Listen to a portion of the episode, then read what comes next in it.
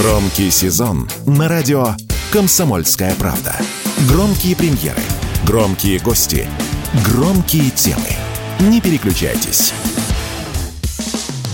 Что будет?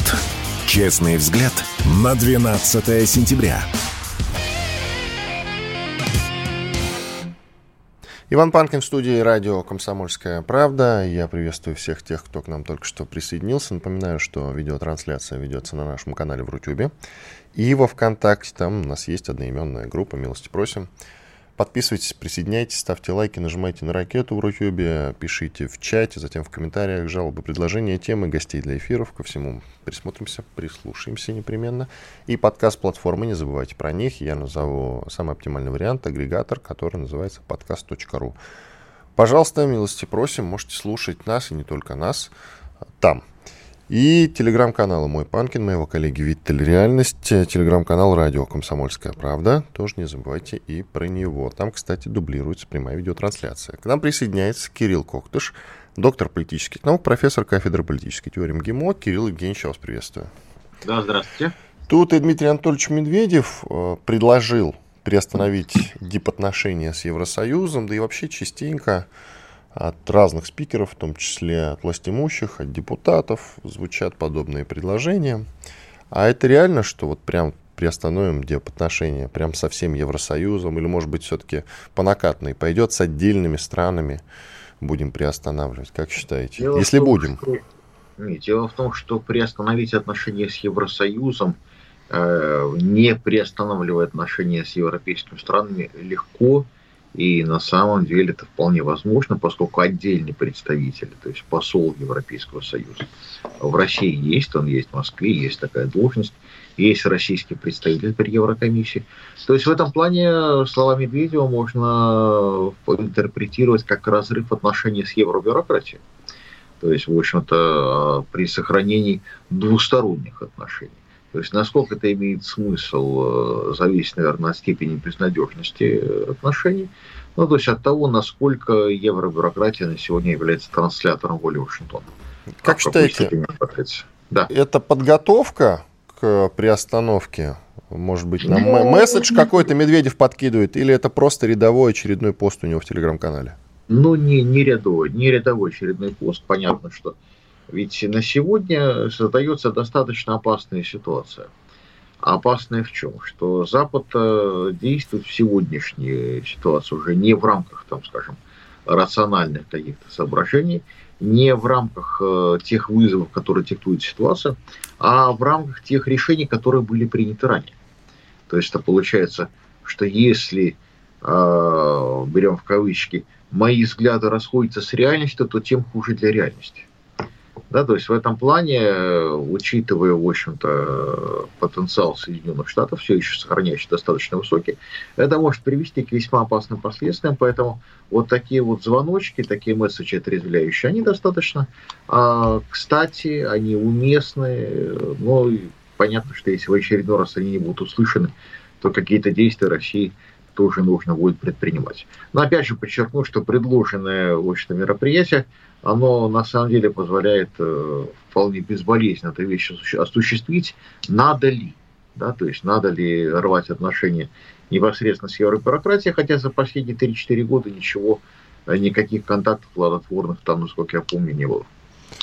Вот э, думаю, что многие наши ястребы, да и многие обычные рядовые граждане задаются сейчас вопросом, ну и приостановим, ну и что дальше? Что от этого изменится-то глобально? И для государства, и для простых граждан. Нет, в качестве... Дело в том, что в качестве практических последствий их будет ноль. Просто потому, что я говорю, что на уровне посла Евросоюза, на уровне коммуникации с евробюрократией, в общем-то, у нас там и так все подморожено. То есть остается только сделать, может быть, еще хуже. Вот, но, опять же, как правило, это, в общем-то, действия Евросоюза. Мы от ответных действий до сих пор воздерживались.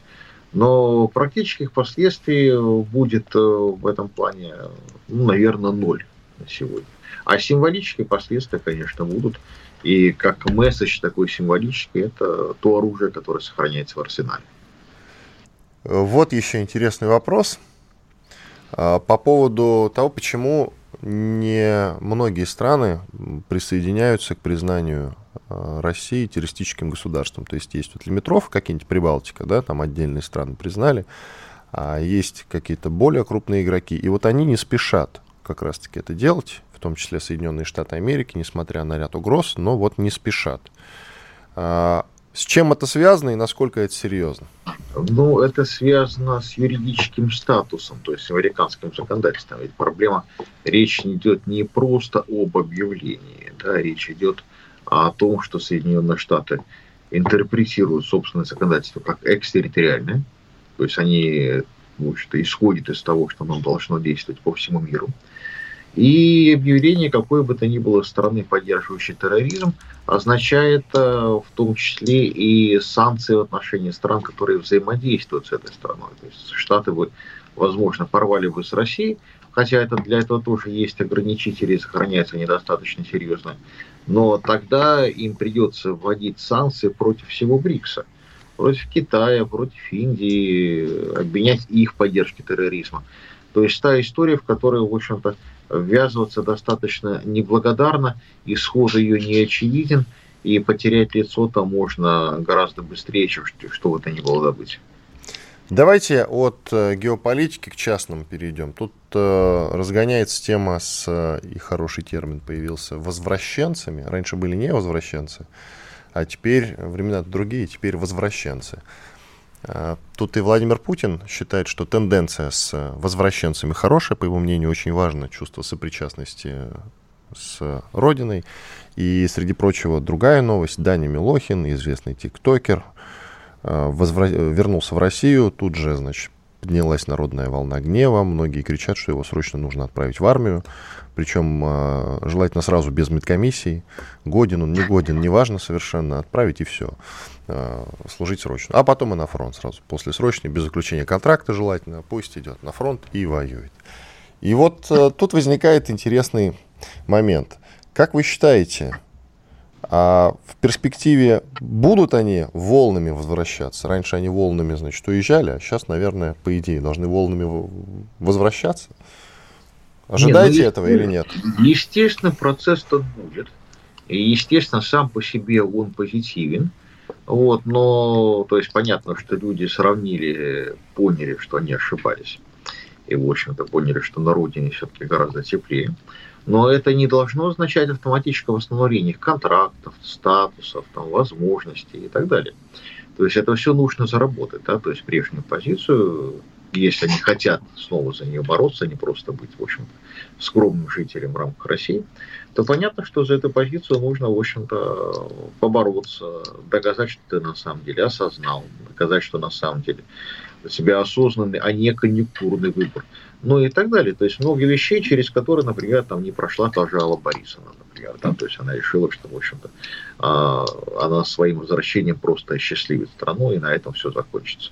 Но, как мы видим, в общем-то, не сильно прежняя, опять же, ее аудитория в этом ее поддержала. Да? То есть осталось как-то, то есть есть история, но есть современность, это, это две разные вещи.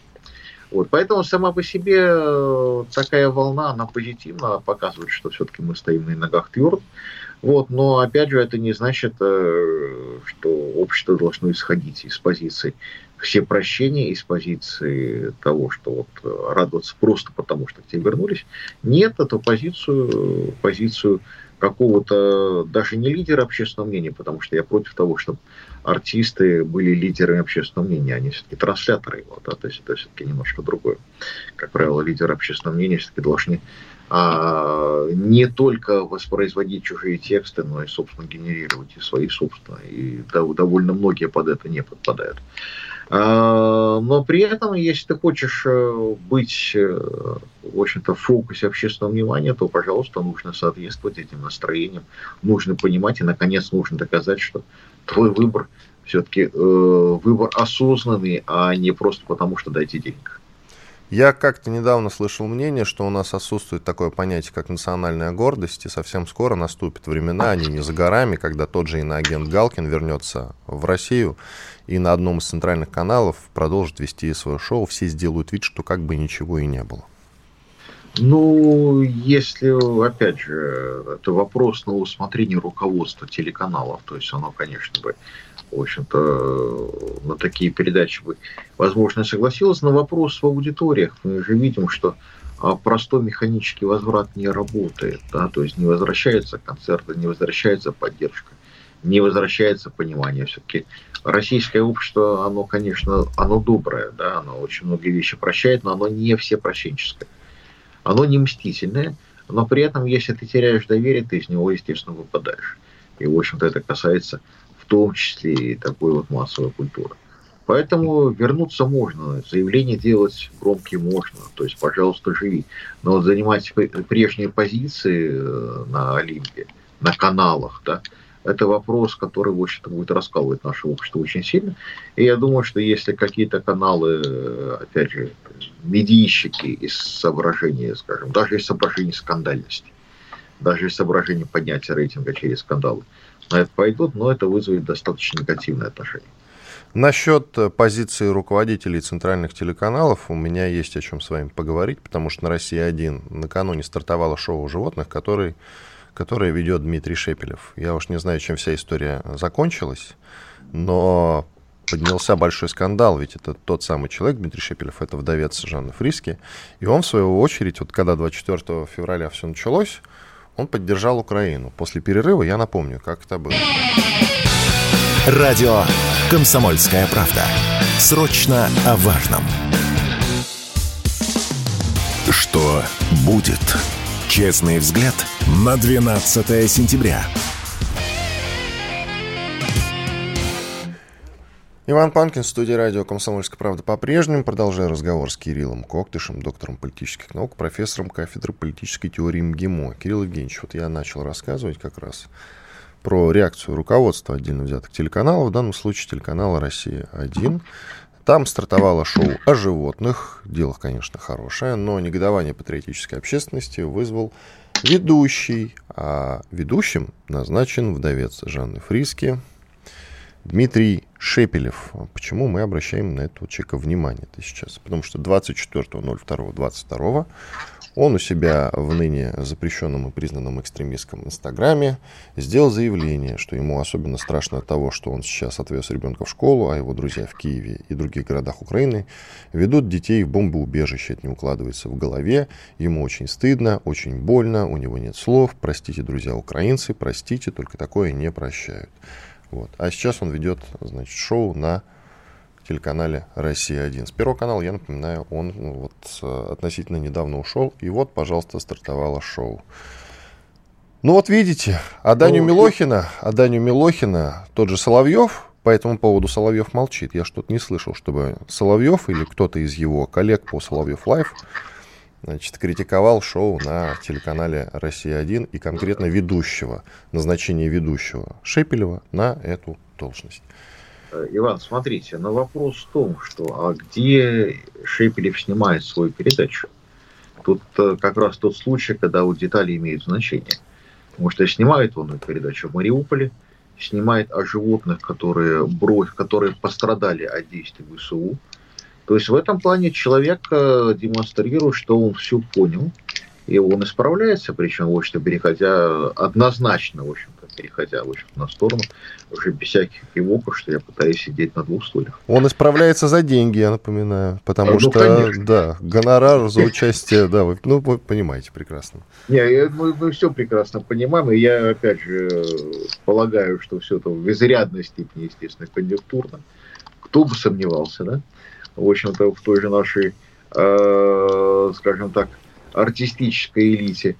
Вот. Но при этом, э, в общем-то, понятно, что имя-то в любом случае оно существует один раз, то есть ты его заработал, а репутация на тебя работает, и понятно, что бегать э, дальше там, между направлениями у него уже не получится.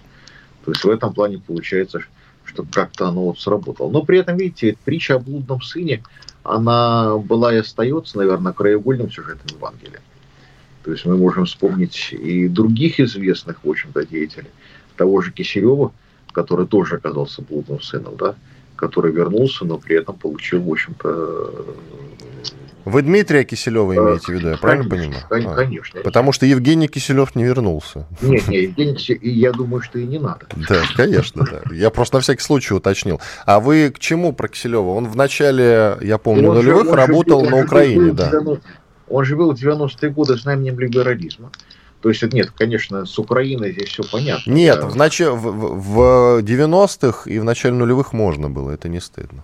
Нет, в начале 90-х и нулевых он был, в общем-то, как раз-таки знаменем либерализма, но, опять же, продемонстрировал, что человек способен, человек растет и учится всю жизнь.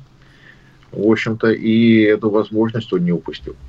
Наш же с вами общий друг Игорь Виттель тоже в 90-е был знаменем либерализма. Извините, ничего страшного. Ну, а, сейчас, да, а, да. сейчас ядеркой предлагают ударить по отдельно да, взятым да, точкам. Да, да, да. Поэтому здесь э, вариант э, вот этого блудного сына, вариант того, что в русской поговорке то, что называется, за одного битого двух небитых дают, он тоже работает. Хорошо, снова вернемся к международочке. Э, лидер Северной Кореи КНДР Ким Чен Ын прибыл на своем спецпоезде, спецбронированном поезде в Россию. Как вы думаете, для чего? Я все вот хочу услышать, что он нам и оружие, и военных, а мы ему, ну, деньги, там, гуманитарку какую-то. А на самом деле для чего? Ну, на самом деле, если такие вещи обсуждаются и решаются, то они, как правило, не афишируются. Просто потому, что та же Корея официально находится пока еще под санкциями. Нашими, в том числе нашими санкциями. Нашими, да. Которые мы, в общем-то, в одностороннем порядке снять не можем. Да, под нашим, под китайским. То есть понятно, что эти вещи, они сохраняются, и мы не можем э, декларировать, что мы напрямую нарушаем то, что сами решили, несмотря на то, что США это делают сплошь и рядом. Да, то есть в этом плане возможно и вполне возможно, что все важные в общем-то, вещи, они решаются, о каких-то прорывах, возможно, и будет объявлено. Вот, но они же в этом случае должны сопровождаться и нашими шагами, соответствующими в том же Совбезе ООН, либо шагами по, опять же, одностороннему выходу нашему или отзыву своей подписи, отзыву своего голоса под голосованием за санкции против Северной Кореи. То есть понятно, что если о чем-то подобном договорятся – то возможно будет только вот такое сложное комбинированное движение, комбинированный шаг, который в любом случае сделает законным то, э, о чем мы с Северной Кореей договоримся. То есть мы и сейчас можем договариваться о многих вещах, и, в общем-то, вполне конструктивные и понятные вещи. Вот. Но оно налагает вполне определенные ограничения на масштабы и на специфику сотрудничества. Ныне такие времена, что нужно вспоминать э, старых друзей, о которых мы немножко подзабыли. Вот, например, северных корейцев вспомнили. А о ком еще можно вспомнить? Нет, ну, у нас э, исторически были, в общем-то, несколько точек приложения. Это Северная Корея, это Куба, разумеется, это Вьетнам, разумеется, но Вьетнам на сегодня уже, э, на сегодня там, наверное, все упущено. У нас э, выросли новые позиции, где их не было, это в отношении Венесуэлы. Да, в первую очередь Латинской Америки. Никарагуа осталось. Но Венесуэла, конечно, стратегически абсолютная э, страна по той простой причине, что э, Россия, Иран и Венесуэла вместе, это, наверное, абсолютное большинство а, но это нефть. Вы про нефть. Это нефть, это нефть. Россия, Иран и Ближний Восток, пардон. Россия, Ближний Восток и Венесуэла. Да, это абсолютно, в общем-то, большинство запасов мировой нефти. То, что может, например, при других водных определять глобальные цены на нефть. Мы, опять же, забываем, насколько рынки, мы нам очень часто говорили про невидимую руку рынка, про многие другие вещи. Но мало кто знает, например, что цена нефти – определяется, в общем-то, теми сортами, которых, во-первых, крайне мало, а во-вторых, они добываются на территории тех же Соединенных Штатов, но в количестве, если не ошибаюсь, процентов от общего объема. Тем не менее, это тот случай, когда полпроцента достаточно, если ты Соединенные Штаты, чтобы определять глобальную цену. А не получится ли так, как, э, ну, многие со мной согласятся, а многие нет, не получится ли так, что мы сейчас, э, вернувшись к той концепции поддержки других стран ради союзнических отношений, немножечко подзабудем, как это действительно было в Советском Союзе, о том, что происходит у нас под носом? А нам не дадут. Нам не дадут, э, то есть понятно, что на сегодня ведь речь идет не об Украине. Противостояние идет вполне такое существенное по поводу того, будет другой незападный мир, будут другие незападные смыслы или их не будет.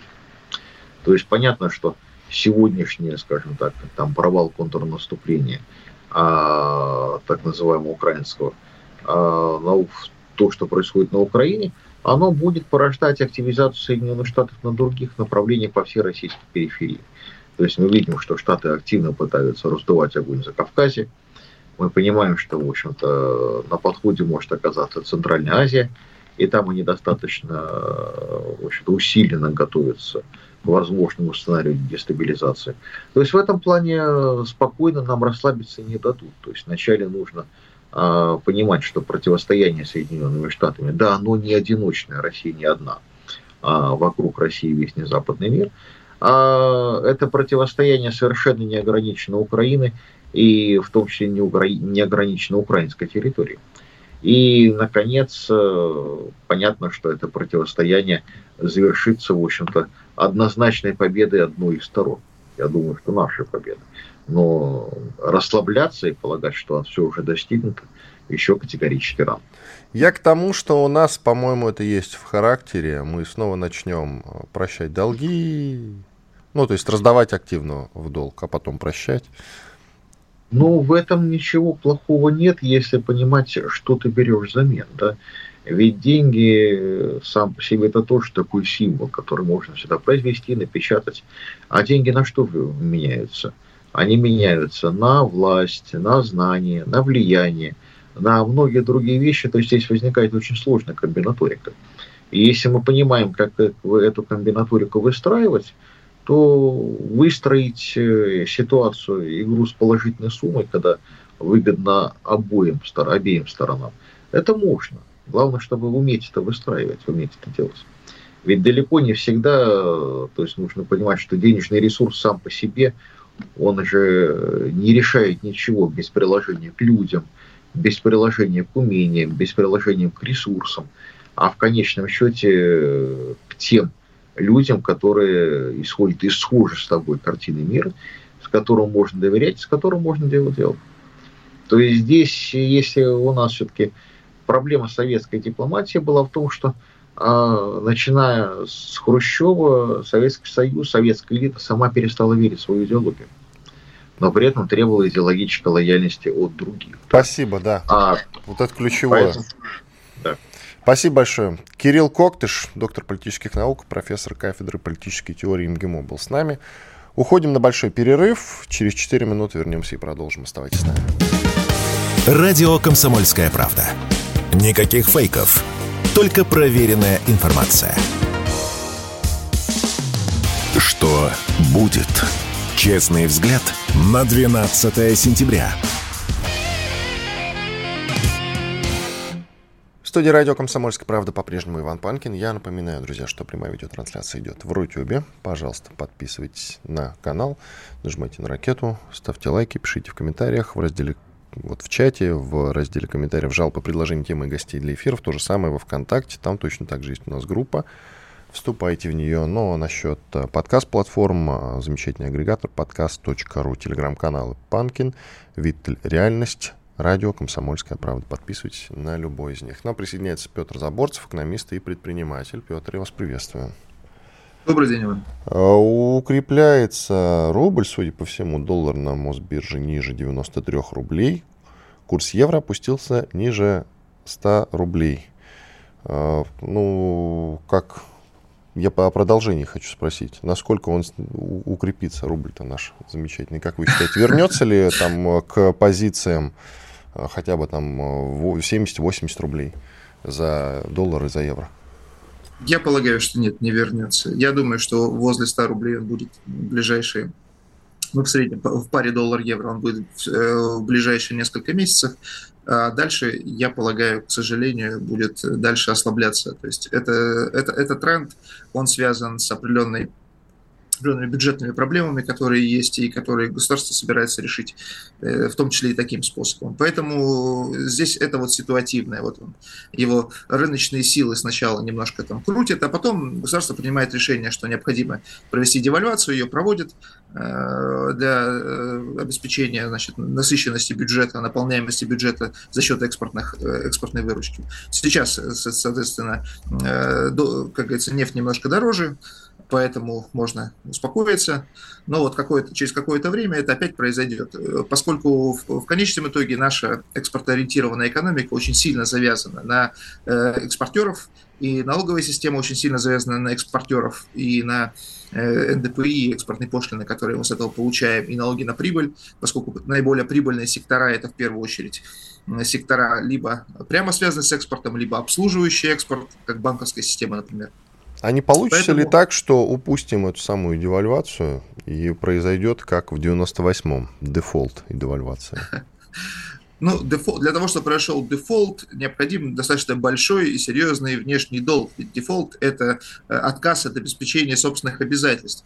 А тогда что, что происходило? Тогда был тот валютный коридор, который по большому счету э, съел э, все те значит, положительные сальдо торгового баланса, и у государства просто не осталось золотовалютных резервов для того, чтобы что-то с этим делать. Поэтому был объявлен дефолт, и, и я, насколько помню, в моменте в 6 раз э, значит, упал э, рубль.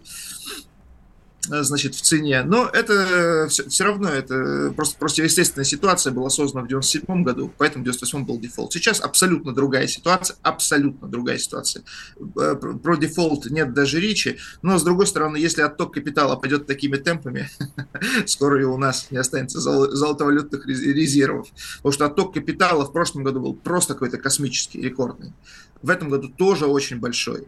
Соответственно, получается, возникает вопрос, а для кого работает наша экономика? Если мы экспортируем настоящие товары, получаем за них какую-то валюту, и э, ее отдаем, либо как вот с Индией не можем забрать. Да, да, ну давайте расскажем. Многие же упустили, что действительно у нас поднакопилось какое-то значительное количество рупий индийских, которые мы не можем никак потратить абсолютно. Есть одно и предложение, идея, значит, начать скупать за эти же рупии какие-то территории там в Индии, допустим, где-нибудь э, где-нибудь на курортах ну и строить там санатории и дома отдыха. Но что-то пока до дела не доходит, хотя само предложение как бы действительно реальное. Впервые об этом заговорил Паша Пряников, телег, телеграм-канал «Толкователь», а затем и я с э, Георгием Бофтом, политологом, этот момент обсуждал. Но, несмотря на все эти обсуждения, пока вот не сдвинулось э, с места. А скажите, Вы пожалуйста... Знаете, а, да. да, прошу вас, прошу. Да, про эту тему. Вы знаете, как бы тут должна быть э, как бы в две стороны э, игра. Вот если мы за рупии инвестируем в рупиях и получаем в итоге рупии, которые все равно не можем выводить, возникает вопрос, для как, на какую экономику мы работаем? На экономику Индии, ну или Бхарата, как они сейчас называются, или на экономику России? То есть, как бы, вот у нас есть, э, значит, наши россияне, наши родные люди, с которые тоже должны работать и, соответственно, зарабатывать. Вот мы сделали много нефти, вот вы ее отдали, соответственно, и, и, на это, и на эту нефть они построили у себя замечательные, ну, за наши деньги, конечно, и нам формально принадлежащие, у себя замечательные э, санатории, дома отдыха, в которых отдыхают китайцы. Великолепный бизнес-план. Отлично. Проток капитала. Э, ведь Кабмин и Центробанк прорабатывают сейчас пакет мер по ограничению оттока капитала. Совсем свежая новость. Это буквально за вчера. И если вот вы говорите о том, что отток капитала какой-то колоссальный, но мы только, э, Кабмин и ЦБ только вчера начали прорабатывать пакет мер по ограничению оттока капиталов. А вы сказали, когда был колоссальный пакет э, отток? В прошлом году был в прошлом году. А, а Кабмин, сотни миллиардов. Да. А Кабмин и ЦБ только сейчас прорабатывают пакет мер по ограничению оттока капитала. А у них что-нибудь получится, как вы считаете? Я думаю, что у них ничего не получится, поскольку э, контринтересы после, э, кроме, э, ну, против этого очень большие. И э, по большому счету интересы семей, которые контролируют э, большую часть э, российской экономики, как частной, так и государственной, что самое интересное, оно резко против э, этого. И э, я думаю, что просто лоббизм элит не даст провести то, что действительно необходимо. А действительно необходимо то, что было сделано в начале 2022 года.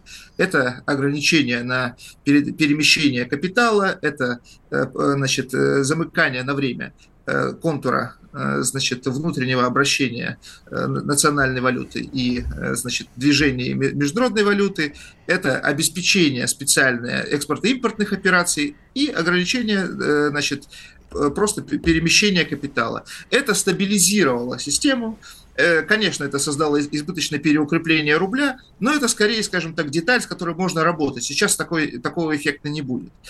Но я вам еще раз говорю, что внутреннее э, противостояние элит, у которых прямо противоположные интересы, не дадут принять Э, соответствующие законы, которые действительно нашей экономике нужны. Ну, не так, чтобы они сильно принципиальны, но они, правда, нужны, поскольку можно накопить очень большой дисбаланс и э, в конечном итоге сильно пострадать от того, от этого оттока капитала. Но в конечном итоге я хотел вот мою позицию на эту тему значит, высказать. Иван, если мы экспортируем настоящие товары, а потом вслед за этим экспортируем капитал, то это грабеж. Нас грабят очень долго но в целом страну, не конкретных людей, а страну. Поэтому надо как-то с этим что-то делать и все-таки замыкать экономику на Россию для того, чтобы российская экономика э, работала в интересах россиян, в первую очередь не конкретных россиян, а россиян вообще. И э, это, конечно, уже не экспортоориентированная экономика, это экономика, скажем так, более замкнутая на себя, на свой собственный спрос. Э, но это на самом деле э, даст очень много. А как же импортная эффектов. выручка? Как мы протянем-то без импортной выручки? Если... Экспортной выручки вы имеете? Экспортной выручки. Да, да, экспортной выручки. Да, да, да, говорил. Да, э, все дело в том, что экспортные выручки сейчас очень органично встроены, действительно, в, э, в, систему. Нужно э, перенаправлять потоки спроса, создавать очаги спроса внутри российской экономики для того, чтобы не нефтегазовые и не экспортозависимые, например, доходы бюджета, доходы бюджета, были, были как бы становились все больше, все более доминировали, и, соответственно, а вот эта зависимость постепенно снижалась. Это не надо делать вот так, это нужно делать постепенно. Понимаете, в чем, в чем вся фишка, в чем главное, это что нужно сделать? Экономика должна развиваться, в ней должна расти производительность труда. То есть, если мы просто из, из пустого в порожнее гоняем, это не сильно хорошо. То есть, э, нужен технологический прогресс, нужен прогресс организационный, когда мы внедряем продвинутые э, средства значит, э, для роста производительности, в том числе на основе искусственного интеллекта, о чем сейчас много говорят. Но для того, чтобы все это состоялось, у нас не должна быть вся экономика завязана на экспорт нефти и металлов поскольку в противном случае просто, ну, ради чего развивать технологии, то есть как бы ради каких целей.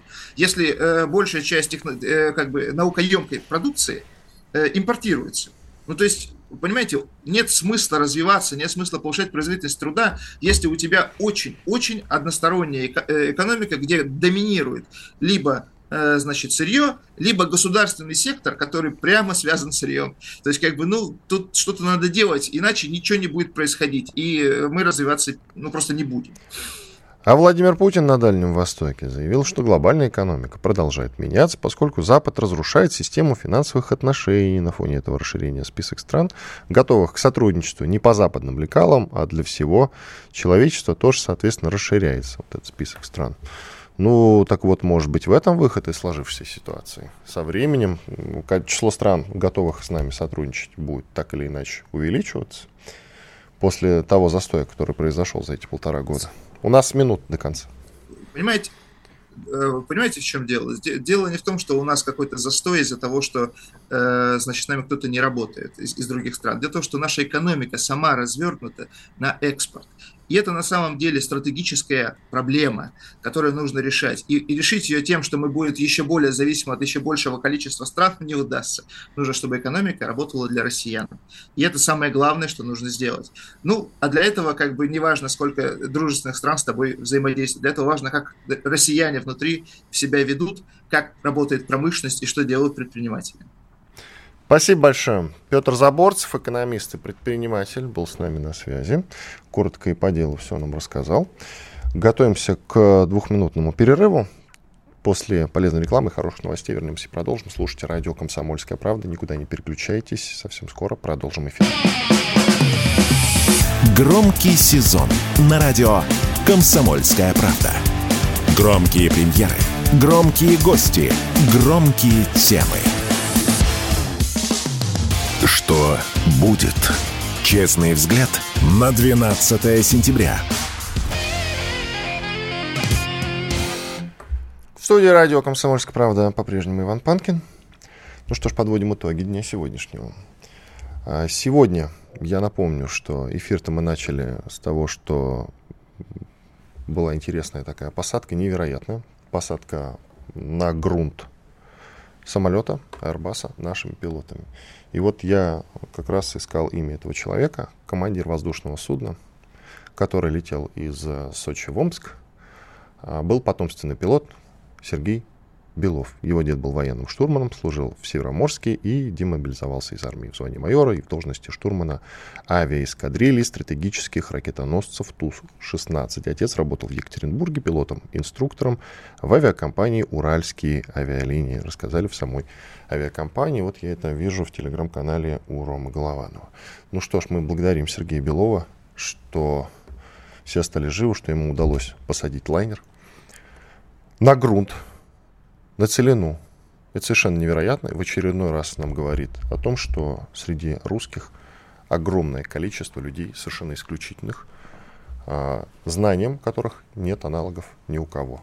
Потому что никто, насколько я помню, ну такие эпизоды, конечно, случались, но так, чтобы вот за 4 года два пилота из тех же уральских авиалиний Дамир Юсупов, который э, на кукурузное поле посадил, что невероятно сложно, как нам рассказал в самом начале эксперт. А посадить на кукурузное поле сложнее, потому что не видно, что там. Ты просто сажаешь вслепую фактически. А тут э, на грунтовую дорогу посадил Сергей Белов, тоже огромный умница и молодец. Мы говорим, мы э, выражаем ему благодарность сейчас все от всей страны за то, что люди, которые находились в самолете, которым он управлял, остались живы и здоровы. То же самое Дамиру Юсупову. Кстати, друзья, повод посмотреть э, фильм. Э, по... Сейчас надо бы вспомнить, как он называется, но есть фильм, снятый как раз по истории Дамира Юсупова. Я думаю, что есть смысл снять и фильм э, про Сергея про Сергея Белова. «На солнце вдоль рядов кукурузы», подсказывают мне коллеги, называется этот фильм. Так что, друзья, найдите и посмотрите его. Обязательно. И такие фильмы нужно снимать. И я думаю, что через пару лет появится фильм и про историю Сергея Белова. Правда, важно не забывать, когда 4 года назад э, вся история с посадкой на кукурузное поле произошла с Дамиром Юсуповым, как-то он был на первых ролях, про экипаж немножечко подзабыли. Экипаж остался в тени. Это не совсем правильно, потому что Тут все зависит от действий всего экипажа.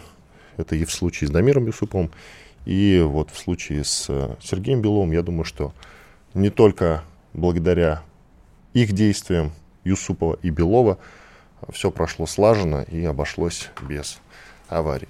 Ну а теперь по другим новостям. Нельзя не поговорить, конечно, что там у нас происходит на братской Украине. А, интересное заявление от бывшего депутата Верховной Рады Украины, к которому можно относиться как угодно. Киева его фамилия. Он в свое время был правосеком.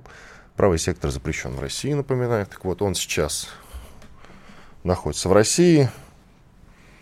Я не знаю, зачем нам такие люди, но если ну, государство приняло такое решение, значит, зачем-то нужны. И вот он сейчас раздает разные заявления. Среди прочего, Киева утверждает, что у Зеленского и его семьи, а также у главы офиса президента по фамилии Ермак и у главы военной разведки Буданова есть британское гражданство, а главком ВСУ Залужный и глава фракции «Слуга народ», то есть, получается, сам Зеленский, по словам Киева, являются гражданами Соединенных Штатов Америки.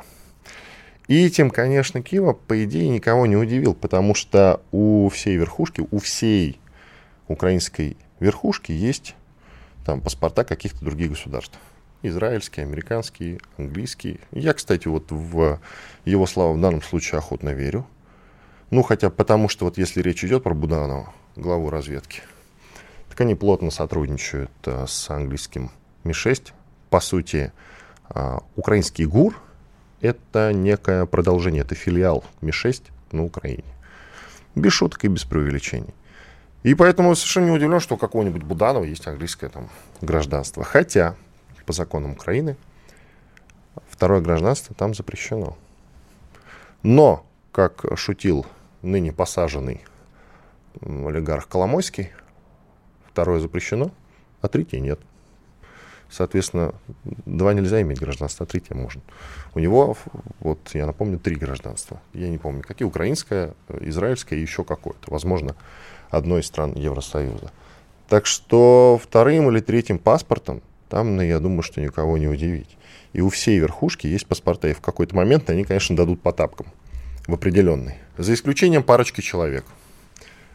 В данном случае тот же Буданов, я думаю, в силу того, что он фанатик абсолютный, ну и Залужный, в силу того, что он тоже, э, ну из его заявления это следует, да и видно по нему, что он настроен решительно до конца. И это люди из той категории, которые в плен не сдаются. А, соответственно, я думаю, что ни по каким тапкам они не дойдут, не дадут, все дойдет до их уничтожения. И никак иначе. На Украину тем временем э, прибыла госпожа Бербок. Бербок, если кто не знает, это немецкий политический государственный деятель, министр иностранных дел Германии. Сообщается, что прибыла она э, на Украину с необъявленным визитом. Меня эта сама формулировка смущает, но не будем к ней придираться. Прибыла и прибыла с необъявленным или объявленным визитом, совершенно не важно. Важно, для чего она встречается с украинским руководством. Все очень просто. Она приехала попросить Зеленского быть поосторожнее в высказываниях, потому что, по ее мнению, это, правда, все рассуждения западных СМИ, но все они сходятся в одном. Она приехала попросить его быть помягче с формулировками, не наезжать на страны Запада, потому что таким образом страны Запада теряют лицо перед собственным электоратом, читая и слушая заявление Зеленского, который говорит, что не видит искренности. То есть эта самая искренность, она куда-то улетучивается в делах и поступках Запада. Запад, по словам Зеленского, постепенно отворачивается от Украины. Он это все четче и четче ощущает. Я нисколько не сомневаюсь, что после там, определенных действий Зеленского Запад э, разочаруется в самом Зеленском. То есть не в Украине. От Украины Запад отвернется совсем не скоро. То есть это не произойдет завтра, и даже через год, и даже через два. Вряд ли. Как бы там Запад не страдал, какая бы суровая зима Евросоюз не ждала, все равно они не прекратят, в том числе там, военные какие-то поставки, и финансовые поставки, и гуманитарочкой будут продолжать помогать. Не будут бросать украинцев, это точно. Поэтому на это рассчитывать не стоит. Но вот в самом Зеленском есть разочарование. И вполне вероятно, вполне вероятно, что грядущие-то выборы на Украине все-таки состоятся. И победит на них отнюдь не Зеленский. Вот кто? Кто победит? Среди прочих называются фамилии того же Залужного, главкома ВСУ, того же главы ГУР Буданова и, внимание, Арестовича, бывшего советника офиса президента, то есть бывшего заместителя господина Ермака, который является главой офиса президента. Ермак тоже среди кандидатов находится. Кто победит? Ну вот, кстати, я считаю, что вполне вероятно фигура Арестовича. Это тот самый человек, который, который умеет крутиться и подстраиваться под э, конъюнктурные интересы. То есть вот он тот самый верный солдат, который будет очень элегантно и красиво выполнять все поручения Запада. И вот Бербак как раз прибыла с визитом, как спецпосланник от всего Евросоюза, убедить Зеленского быть поосторожней. Потому что Германия это, вот казалось бы, почему Бербак, глава Министерства иностранных дел Германии, больше всего заинтересован-то в этом? Потому что Германия положила на алтарь победы Украины все, что у нее есть, потеряла к текущему моменту больше, чем другие. И уже остановиться не может. И связаны их интересы, в первую очередь, именно с Зеленским. Потому что переговоры обо всем этом велись именно с ним. И Германия это очень заинтересована в том, чтобы Зеленский на своем посту остался. Вот еще интересная новость, кстати, которую смело можно переносить и в российские реалии. Конфискованные украинскими властями квартиры российского дизайнера и блогера Артемия Лебедева. И они переданы в управление фонда госимущества страны. Фонд разъяснил, что квартиры продадут или сдадут в аренду, а вырученные деньги планируется направить на ликвидацию последствий боевых действий. Но, насколько я понимаю, квартирки-то в центре Киева находятся. Вот сообщается, одна 138 квадратных метров, а другая практически 200 квадратных метров. Но почему-то квартирки украинских деятелей, того же Дмитро Гордона, известного украинского журналиста, они как-то вот сообщают, что находятся квартиры, и даже не одна, вероятно, на охотном ряду в самом центре Москвы, в сердце столицы. И что-то я не слышал, чтобы они были конфискованы. И таких имуществ от разных украинцев. Я, кстати, не удивлюсь, если где-то завалялось имущество Петра Порошенко. И оно себе стоит спокойно, или им пользуется кто-то другой, какие-нибудь доверенные лица того же Порошенко. И определенные люди в России, конечно же, обо всем этом знают, но что-то я не... Вот таких случаев-то, вот чтобы прямо мы их конфисковывали, это имущество, и с дела тратили. Я слышал только заявление, что у всех уехавших нужно что-то там отнять. Звучали даже э, предложения отнять там у Пугачева ее замок там и его для пользы дела. Вот такое я слышу, а про украинцев что-то не слышу. В Крыму, да, в Крыму национализировали счет там имущества, вплоть до имущества Зеленского. Это правильно. Но почему до сих пор это не имеет массовый характер? Вопрос повис в воздухе. Иван Панкин был здесь, остался доволен. До завтра, друзья. Все будет хорошо. Радио «Комсомольская правда». Мы быстрее телеграм-каналов.